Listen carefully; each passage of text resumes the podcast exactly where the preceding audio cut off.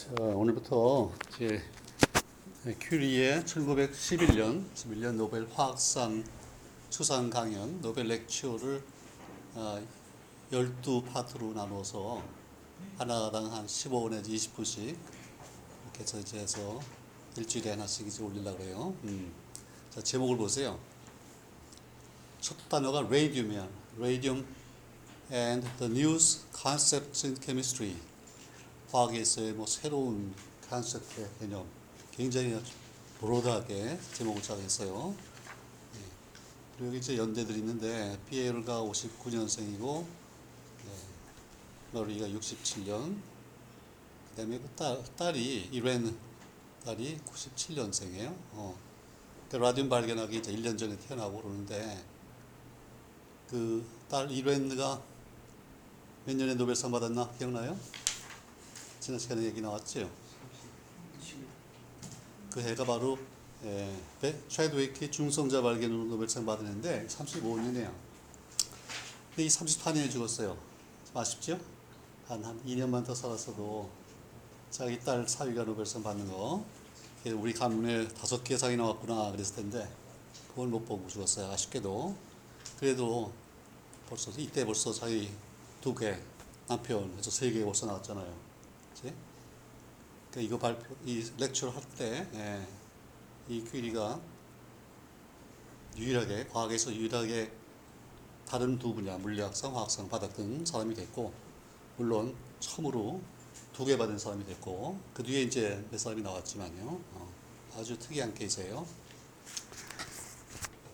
자, 이제 문장 이제 몇 개가 있는데, 요걸 좀 여러분 외웠으면 좋겠어요. 많지 않아. 그리고 다 보면 이 사람이 원래 그 폴란드 사람이고 불란서 유학했는데 이 영어 문장이 너무 명문이에요. 이게 아, 누가 손을 좀 봐주지 않나 싶은데 어, 하여튼 기억 그 암기해서 두고두고 자기가 응용할 만한 좋은 문장들이에요. 첫 번째 문장 봅시다. 이게 이제 첫 번째 문장이 이렇게 돼 있어 진짜. 자, some 15 years ago, the radiation of uranium was discovered by Henri Becquerel. And two years later, the study of this phenomenon was extended to other substances, first by me, and then by Pierre Curie and myself. 그죠? 이 영어 공부할 때 읽고 읽고 이해하고 그럴 때 뭐가 복잡한 것 같으면요 내 생각에는 일단 주어하고 동사 찾는 게 제일 급해요. 그것만 딱 찾아놓으면 나머지는 이렇게 살을 붙이면 돼. 그리고 이제 동사가 뭐냐에 따라서 목적어가 딱 필요할 때가 있고, 그러면 이제 동사를 알면은 무슨 목적어가 나오나 이거 다 기대가 되잖아요. 예, 그래. 그러면 그 앞부분에서 자 주어가 뭐예요 지금? 그렇죠? The radiation이에요. 아, radiation. 그다음에 동사는 was discovered. 예, 그러니까 방사선 어떤 뭐 빛 이런 게 발견되었다 그거예요. 오케이. 자 그럼 하나하나 이제 뜯어서 봅시다. Some 15 years ago, 15년 전에, 이게 1911년 얘기니까 1896년이잖아요. 어, 그때 연도를 얘기하고 있는데, 그때가 과학에서, 특히 물리학에서 어떤 때라고 볼 수 있냐 하면, 어때요? 이거를 우리 흔히, 흔히 폭풍 전야라는 말 있잖아요. 꼭 그런 거예요, 지금. 폭풍 전야예요. 어떻게 보면 뭐 평문에 어떤 면에서 그러냐면, 이제 물리학에서 19세기에 웬만한 게 다 발견됐다고 아주 굉장히 푸근하게 생각했어. 예. 뭐가 있어요? 19세기에 발견된 중요한 것들. 어, 뭐 맥스웰의 전자기학 있죠. 그다음에 연력학 있죠. 통계역학 뭐 이런 거 나와가지고 그다음에 이제 물론 예, 분광학 스펙트럼도 나오고 그래서 야 이제 뭐 할 게 없다 생각했고 어, 어떤 사람은 이제 남은 일은 진짜 뭐 마치 우표 수집 정도다. 뭐 이렇게 생각을 했는데 근데 실제로 됐어요. 예, 방사능도 그렇고 이때부터 어, 엑스레이 발견 시작해서 방사능 발견, 전자 발견, 그다음에 1900년에 플랑크 양자론, 그래서 20세기로 넘어가면서 상대성 이론 뭐 그렇게 막 발전하잖아요.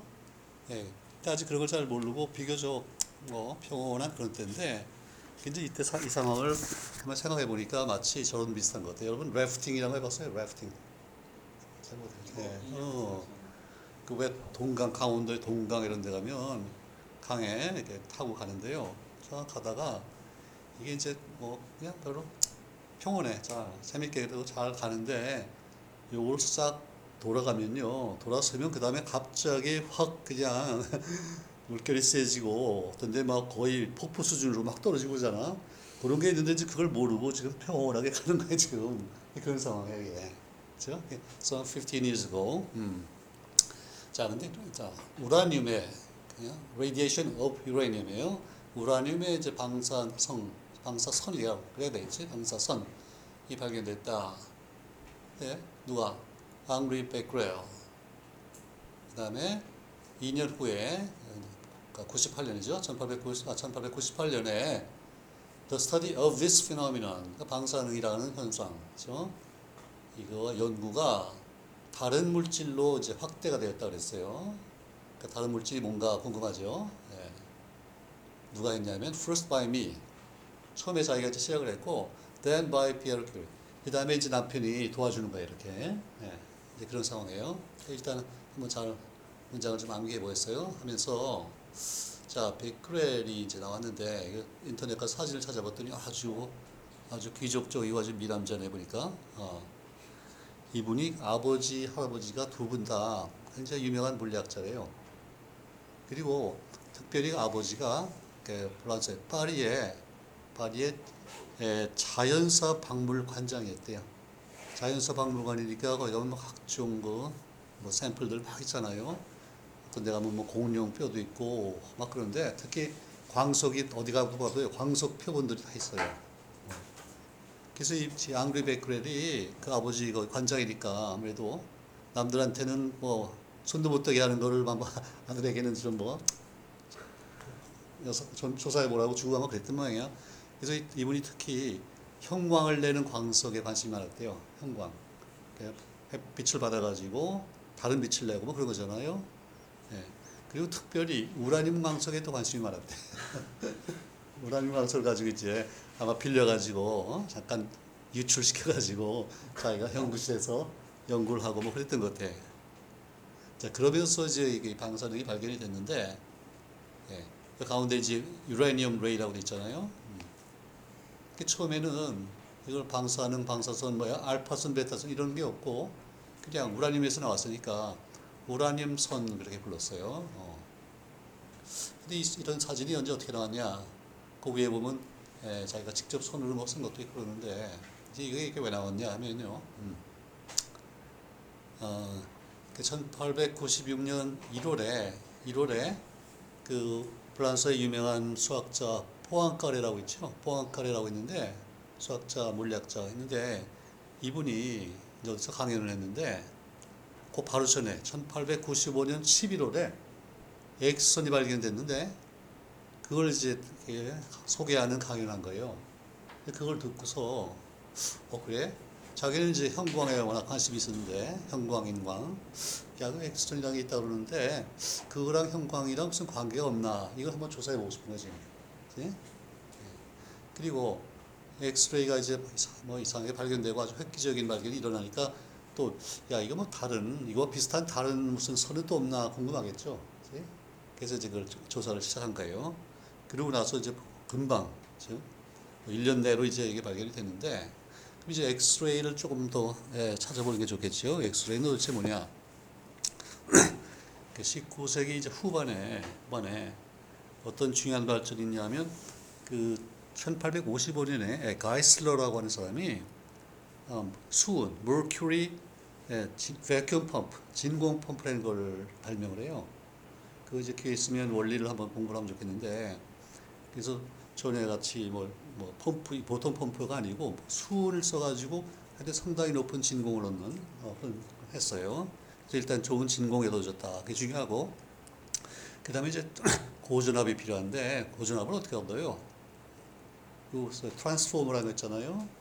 그제 코일 한쪽에 코일 있고 이쪽에 코일 있고 코일을 잘 감아서 그 비례 몇 번 감느냐 뭐 이거 가지고서 고전압이 되는데 어 그거를 또 획기적으로 예, 그런 기술이 또 발견됐대. 그래서 고진공과 고전압이 이제 같이 만났어요. 그 만나면서 그다음에 이제 중요한 이름이 사람이 지나오는데 크룩스라는 사람이 있어요. 윌리엄 크룩스라는 사람이 크룩스 관이라는 거를 이렇게 말하는데 어, 이거 별거 없어요. 우리 뭐 형광등도 그렇고 유리관이고 어, 양쪽에 이제 전극, 죠 금속으로 된 전극 있고 그다음에 일단 그 공기를 빼야 돼요. 그러니까 백균 펌프가 필요하다고요. 그리고 자기가 관심 있는 기체를 약간 집어넣고 그다음에 딱 밀봉을 하고 그다음에 이제 고전압을 거는 거예요. 그렇게 했더니 어 이게 뭐가 안에 아주 뭐 이상한 그 기체에 따라 다른 색이 나오겠죠. 어, 이상한 뭐가 뭐 흘러가는 거 같고 참 이상하다. 아, 그런 게 이제 일단 나왔어요. 그래서 그런 걸 예, 크룩스 관이라고 그랬어요. 크룩스 관. 음. 그 그때는 뭐 여러 사람이 이 크룩스 관 가지고 이것저것 실험을 해요. 우리가 알 만한 것 중에 뭐가 있을까요? 크룩스 관 가지고 실험한 거. 어. 나중에 이제 물론 제일 결정적으로 중요한 거는 톰슨의 전자 발견 있죠. 음극선 실험도 있는데 사실 그거 하기 전에 그 양극선 실험이 또 있어요. 그렇죠? 어, 그것도 있고, 예, 예 크룩스관 있다. 이제 크룩스 자신도 실험을 많이 했겠지. 근데 어, 자, 질문? 글쎄 왜 그랬나? 어, 글쎄 그건 이제 크룩스를 또 다시 공부를 해봐야 되겠죠. 그때 전자를 뭐 예상한 건 물론 아닐 테고? 좋은 질문이에요. 근데 뭐 옛날엔 사실 이제 이런 도구가 주어지면 조건이 주어지면 꼭 뭘 목표가 있어서보다도 이것저것 조합해서 막 이것저것 해보고 아마 뭐 그런 일이 많았을 거예요. 근데 뭐 새로 자, 자동차가 발명됐다 그러면 아 이게 타고서 무조건 이리저리 댕겨보겠지. 그렇죠? 마차가 발명됐다 그러면 막 댕겨보고 섬으로 가고 막 그러잖아요. 비슷한데요. 어쨌든 그러면서 이제 중요한 발견이 나오는데 그래서 이제 크룩스 관이 중요하고 그 다음에 레나르트 레나르트라고 하는 또 독일의 물리학자가 있어요.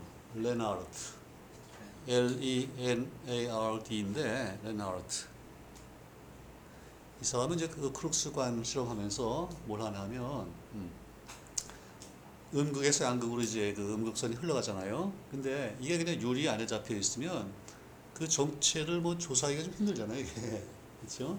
그래서 이걸 좀 끄집어내서 뭘 해야 되겠는데, 어, 그래서 이쪽 반대쪽에 유리관을, 유리를요, 어, 유리를 일부 이렇게 딱 깎아내고, 거기다가 굉장히 얇은 알루미늄, 알루미늄 포일 같은 걸로 거기다 딱 창을 만들어요. 음, 쉽지 않았겠죠?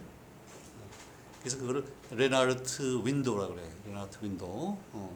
그렇게 했더니 음극선이 이게 얇으니까 통과하는 거예요. 예? 그러면 이제 그냥 나오면 여기가 공기가 되겠지.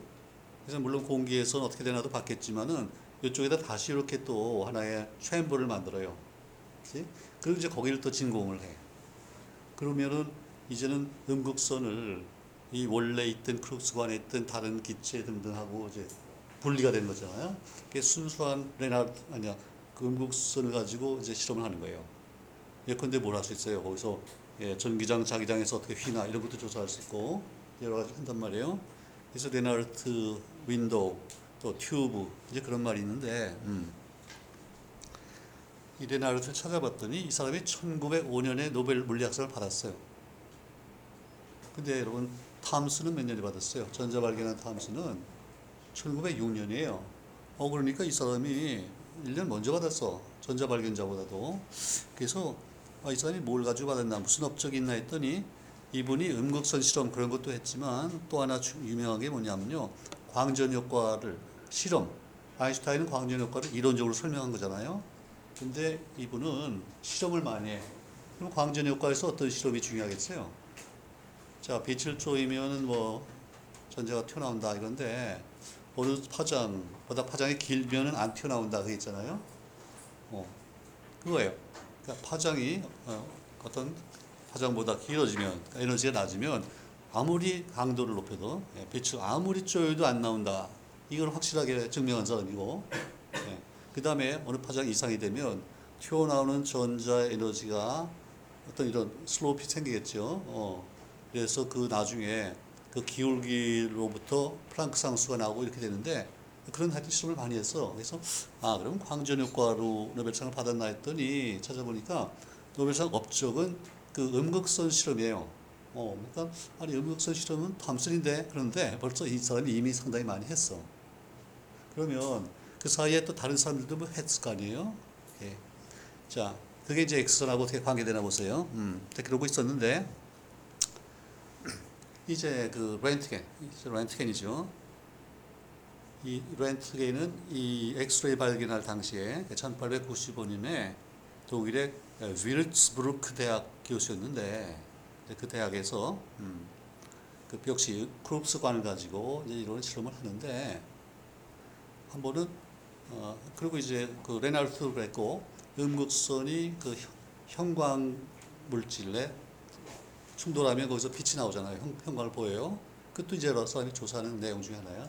이 조사를 하는데 예, 예, 이 렌트겐이 한 번은 볼을 다 끄고 어두운 방에서 이 방에서 이런 실험하면서 특별히 그 음극관, 즉그 크룩스관 자체를 빛이 못 나가게 잘 이렇게 뭐 마분지 같은 거 잘 둘러쌌대요. 예? 그 빛이 못 나오게 하고 어. 그리고 이제 그 끝에 그 뭐 레나르트 윈도를 만들었는지 안 그게 모르겠는데 하여튼 뭐 안 만들어도 유리관 끝에 유리관 반대 방향으로 가서 때리면은 거기서 이제 뭐 형광도 나오고 그런 모양이에요. 그 거기다가 형광 그 스크린을 대고 조사를 뭐 이렇게 하고 있었는데 근데 한 번은 우연히 또 2m, 2m래요. 2m 정도 거리에 거기서 그쪽에 무슨 형광 물질이 있었는데 거기서 이게 번쩍하는 걸 본 거예요. 이게 번쩍해. 어? 이상해. 왜 이상하냐면요. 그 음극선은 음극선은 이게 공기에서는요 한 몇 센치밖에는 못- 못 가. 계속 공기가 충충 돌아다 보면은 이게 다 이렇게 상쇄가 되는 거예요. 그러니까 그걸 이제 레나르트 윈도를 만들어서 그런 걸 조사를 이미 해서 알고 있는 거예요. 그러니까 아니 음극선이면 저기 가서 저런 빛을 낼 리가 없는데 어 그게 튀어 나온 걸 본 거예요. 근데 그거를 찾으려고 한 것도 물론 아니고, 그죠? 여기서 튜브 가지고 열심히 연구하다가, 근데 다행히도 빛을 다 차단했기 때문에 뭐가 잘 보이는 상황이에요. 아마 다 나왔으면 거기 깜빡하는 걸 못 봤을 거예요. 근데 이게 다 이제 어둡고 그랬기 때문에 봤는데, 어, 이게 이상하다. 그래서 이제 이게 어디서 왔나를 추적을 하는 거예요. 이렇게 이렇게 저렇게 막아가면서 이게 어디서 왔나를 보니까 아 이저 음극 음극선 관, 크룩스관 거기 유리에서 이게 튀어나온 거예요. 자, 그러니까 이게 굉장히 투과력이 강하다는 얘기잖아요. 공기를 한 2m를 통과해서 거기 가서 빛을 나타냈어.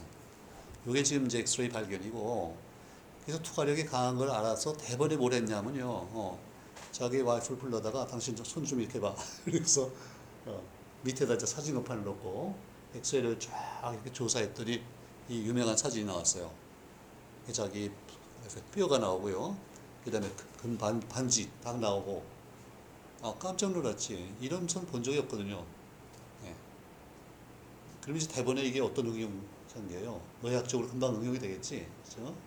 예. 여러분, 뭐, 어땠어? 파편이 튀어가지고요.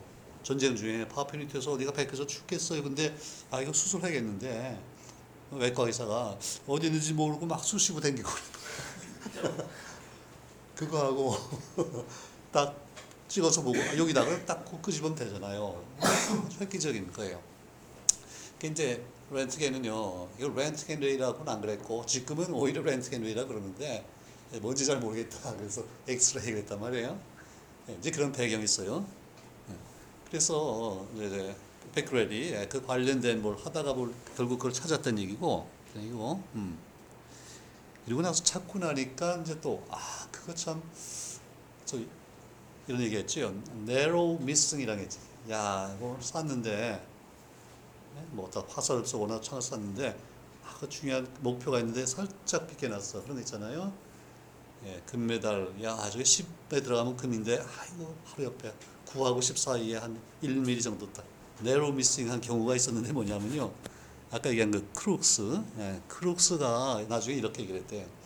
자기도 여러 가지 실험을 하다가, 그러니까, 그 제 이렇게 실험 장치가 있는데 그 밑에 건데 서랍에 사진 건판이 들어있었어요. 근데 사진 건판을 나중에 이렇게 뭐 예, 현상을 해서 보니까 이게 건판이 이게 불순 뭐냐 불량품인 거예요. 이게 뭐 뿌옇게 되고 이상하게. 그래서 이거를 제조회사에 돌려보냈대. 당신들 저 제대로 만들어 팔라고 막 야단을 쳤다는 거예요. 근데 알고 보니까 이게 바로 엑선에서 나온 거잖아요. 그 발견할 뻔한 거예요, 이것도. 그렇지? 내로 미싱한 경우고. 예. 그 다음에 이제 레, 레나르트도 역시 레나르트 창 만들어서 그런 걸 했으니까, 그렇죠? 특히 유리보다도요, 알루미늄 이거 포일. 그러면 금속에서 엑스레이를 잘 나오거든요. 그러니까 그때 자기네들이 이렇게 보고했던 많은 효, 효과가 사실은 엑선에서 나온 건데 그걸 모르고 그런 경우가 많이 있었어요, 지금. 예? 어쨌든 그런 경로를 통해서 이제 처음으로 우라늄에 이런 뭔가 나오는 게 있다. 그게 이제 발견됐다 그 말이에요. 어. 하면서 그 밑에 다시 볼로 돌아가게 놨겠네. 예. 자, 근데 이 사진이 이제 나온 게 보세요. 이게 아주 과학의 역사에서 우연히 발견된 그런 것 중에 이제 대표적인 케이스로 많이 얘기를 하는데 베크렐은 지금 형광에 좀 관심이 있단 말이에요. 형광이라는 거는 빛을 먼저 쪼여줘야지 뭐가 되잖아요. 그래서 이 그 우라늄 광석 피치블렌드를 가지고 여기다 이제 오늘 같이 해가 잘 나는 날 빛을 먼저 쪼여요. 쪼이고 나서 거기서 나오는 이제 빛을 이렇게 사진 건판에다 찍어서 조사를 하고 이제 그러는데 어, 이 광석을 햇빛 쪼이고 하면은 뭐 잘 나와요. 상이 생- 생겨져 이렇게. 예. 근데 어느 날 이게 뭐 비도 오고 이게 잘 안 돼. 오늘 실험을 못 하겠구나. 그래서 광석을 그냥 이 서랍에다 집어넣대 그냥. 그리고 예, 그게 주말이었는지 뭐 어쨌는지 비가 며칠 계속 왔는지 몰라도 며칠 실험을 못 했어요. 그러면 돌아와가지고요. 어, 다시 이제 실험을 해야지. 그리고 광석을 꺼냈고 그리고 보니까 이 광석을 이 사진 건판 위에다 올리는 거예요. 무심코. 왜냐하면 이게 빛을 안 쬐 있으니까 뭐 아무 효과가 없을 줄 알고 집어서 그리고 보니까 이게 사진 건판이 있단 말이야. 예, 근데 그때 무슨 뭐 영감이 떠올랐는지 모르겠어. 이게 사진 건판을 지금 현상할 이유가 하나도 없거든요. 그렇잖아? 근데 한번 현상을 해봐야지. 그런 생각이 들었어. 그 현상을 했더니 저기 탁 나온 거예요. 그치? 그러니까 참 이상하잖아요. 이게 에너지가 어디서 왔느냐? 이 베크렐의 노벨 렉처를 보면요. 마지막에 그랬어. 야, 그런데 이 에너지가 어디서 만났는지 정말 모르겠다. 알 수가 없다. 그리고 그때 물리학자들이 심지어는 우리 이거 에너지 보존의 법칙이라는 거를 파기해야 될지 모르겠다고 생각했어요. 아니, 에너지 준 적이 없는데 이제 나왔잖아요. 그치? 지금은 우리는 어떻게 해요? 그 에너지가 어디서 왔어요? 아, 물론 질량인데, 어디서? 그 에너지 어디서 얻었어요? 이 우라늄이잖아요. 그 우라늄이 어디서 생겼어요? 만들어질 때. 이게 초인성에서 만들었잖아. 초인성 폭발, 그 엄청난 그 에너지, 그 상황에서 그 에너지를 받아서 불안정한 원소가 생긴 거잖아요, 지금. 근데 그때는 그걸 모르잖아. 그러니까 이- 이런 상황이 지금. 예. 그래서 우연히 발견된 것 중에 하나- 하나고, 이제 우연 얘기하니까 이 얘기를 또 안 할 수가 없죠. 그, 자, 유명한 말 있죠. 우연은 준비된 사람을 선호한다. 그런 말 있죠. 누가, 누가 한 말이에요? 못 들어봤어? 영어로는요, 뭐, 원래 불란서 말로 했는데 영어로는 chance favors the prepared mind. 네. 우연은 chance는요, 준비된 마음을 선호한대. 그러니까 저런 것도요, 아무 준비가 안 돼 있으면 저거 뭐 그래 이상하다. 그리고 넘겼을 수도 있어. 그죠? 그리고 뭐 건판을 현상해 볼 생각도 안 하고 그냥 넘길 수가 있잖아. 근데 뭔가 항상 호기심이 있고 여러분 같이 뭘 좀 해보려는 사람들한테는 주, 기회가 딱 오면은 그걸 잡을 수 있단 말이야. 어, 그러니까 준비가 돼 있어야 돼 이게. 그렇게 해서 발견된 중요한 발견이고 이제부터 예, 이제 기- 자기의 얘기가 나오겠죠. 그 문장 한번 다 암기를 좀 해보고 음. 일단 여기까지. 음.